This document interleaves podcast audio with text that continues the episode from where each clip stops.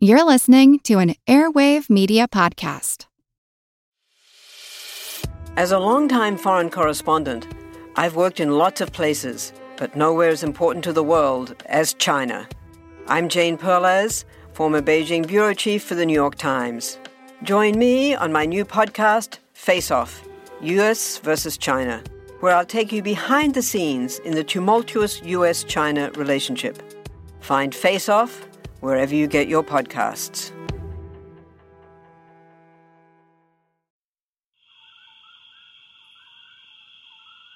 Hey there, everyone. It's that time of the year again. Cold winds, dead leaves, flickering lanterns in the windows. That's right. It's time for another installment of Strange Tales from a Chinese Studio. This go round, we've got just one story from our teller, Pu Songling thanks in part to a poorly timed chest cold knocking me out of commission, and the entirely justifiable critique that I can't do a woman's voice to save my own life. Even given this time's abbreviated nature, I hope that you'll agree that it's still worth it in the end.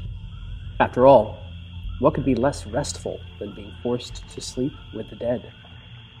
Unless, that is, they stop being quite so dead.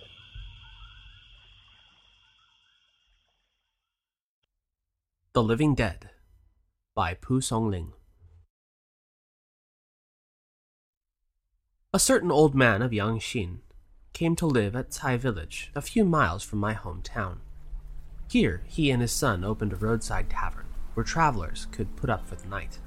It became a regular halt for the many carters and itinerant merchants who plied their trade on that route. One evening, as dusk fell, Four strangers arrived at the inn and asked for lodging, only to be told by the landlord that every bed was taken. They protested that it was too late for them to journey on, and pleaded with him to take them in. Finally, after much pondering and hesitation, he said that he could perhaps offer them a place for the night, but that he feared it would not meet with their liking. They replied that any lodging, even a mat in an outhouse, would suit them well. They were in no position to be choosy,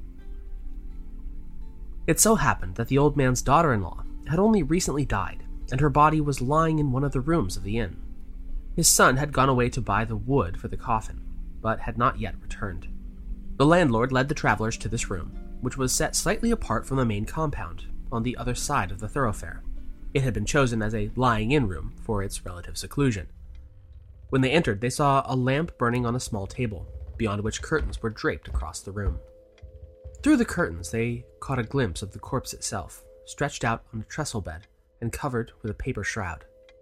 In an alcove to one side of the room, the men saw a row of four beds, and exhausted from their day's journey, they threw themselves down and were soon snoring loudly, with the exception of one.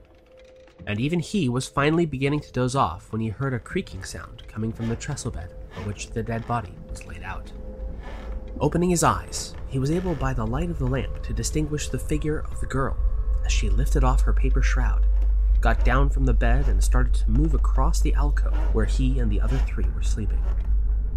Her face gave off a golden glow, and she had a turban of raw silk wrapped around her forehead.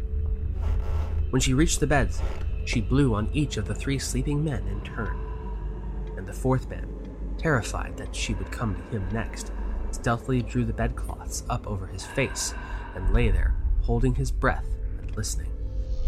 He heard her breathe on him just as she had done on the others, and then he heard the sound of her footsteps as she walked back from the alcove, and the rustling of the paper shroud as she climbed back onto her trestle bed. Poking out his head, he saw her lying there, a rigid corpse once more. He did not dare to make a sound, but stretched out a foot and furtively kicked his companions, not one of whom made the slightest movement in response. His only hope of survival, he now decided, lay in getting dressed and making a dash for it. He rose up in his bed and was about to put on his clothes when he heard the creaking sound again and dived back in terror under the covers. Once more, the girl walked over to the alcove, and once more she breathed on him through the covers. This time, several times, before returning to her bed.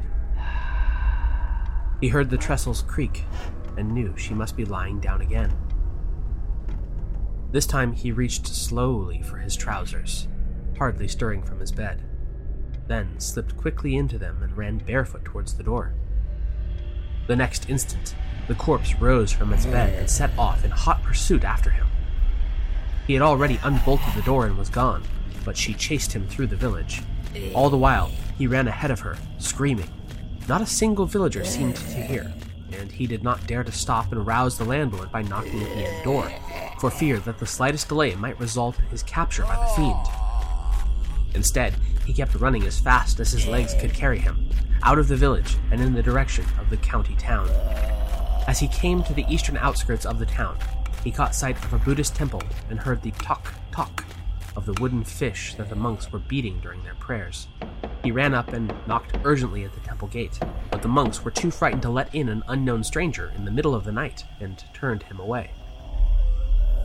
When he looked behind him, he saw the living corpse bearing down on him. He had not a second to lose. Before the temple stood a poplar tree, some four or five feet in circumference. He darted behind it and dodged this way and that, always keeping the trunk between himself and the corpse, who now seemed to be growing increasingly fierce. They were both becoming more and more exhausted when all of a sudden the corpse stood stock still. On his side of the tree trunk, the man was perspiring heavily from his exertions and quite out of breath. Suddenly, he too froze, and the corpse lunged violently forward, reaching out both arms in a desperate and unsuccessful attempt to clutch him around the tree. In utter terror, the man collapsed on the ground. The corpse remained there, fixed in place, rigidly embracing the tree. The monks had been following all of this from the safety of the temple precincts, and when the sound of the struggle died away, they came creeping out to find the man lying on the ground. They shone a lamp on him, and though at first he seemed dead, when they felt his heart, they detected the faintest trace of a pulse. They carried him inside, and late that night, when he finally regained consciousness, they gave him some broth to drink, and he told the whole story. When the morning bell rang, they went out into the misty light to examine the tree, and found the girl's corpse still tightly clamped to it. In great consternation, they reported this strange event to the county magistrate, who came in person to investigate and conduct an inquest. He ordered his men to pull the girl's hands away from the tree, but this proved almost impossible, and on closer inspection, they could see that her fingers, which were curled like hooks, had penetrated into the trunk of the tree, burying her nails deep in the wood. It took the concerted effort of several men to pry her away. The finger holes were long and narrow, as if they had been bored by a carpenter's awl. A messenger was sent to inform the old landlord, whose inn was in a state of great commotion, both at the disappearance of the corpse and at the discovery of the three travelers dead in their beds. The old man followed the messenger back and gave instructions for the dead body of his daughter in law to be transported back to the inn on a stretcher. The surviving traveler tearfully confided to the magistrate the difficulty of his own situation. The four of us left home together when I returned to my village on my own. No one's going to believe my story. The magistrate provided him with a written certificate of the facts and an allowance for his journey home.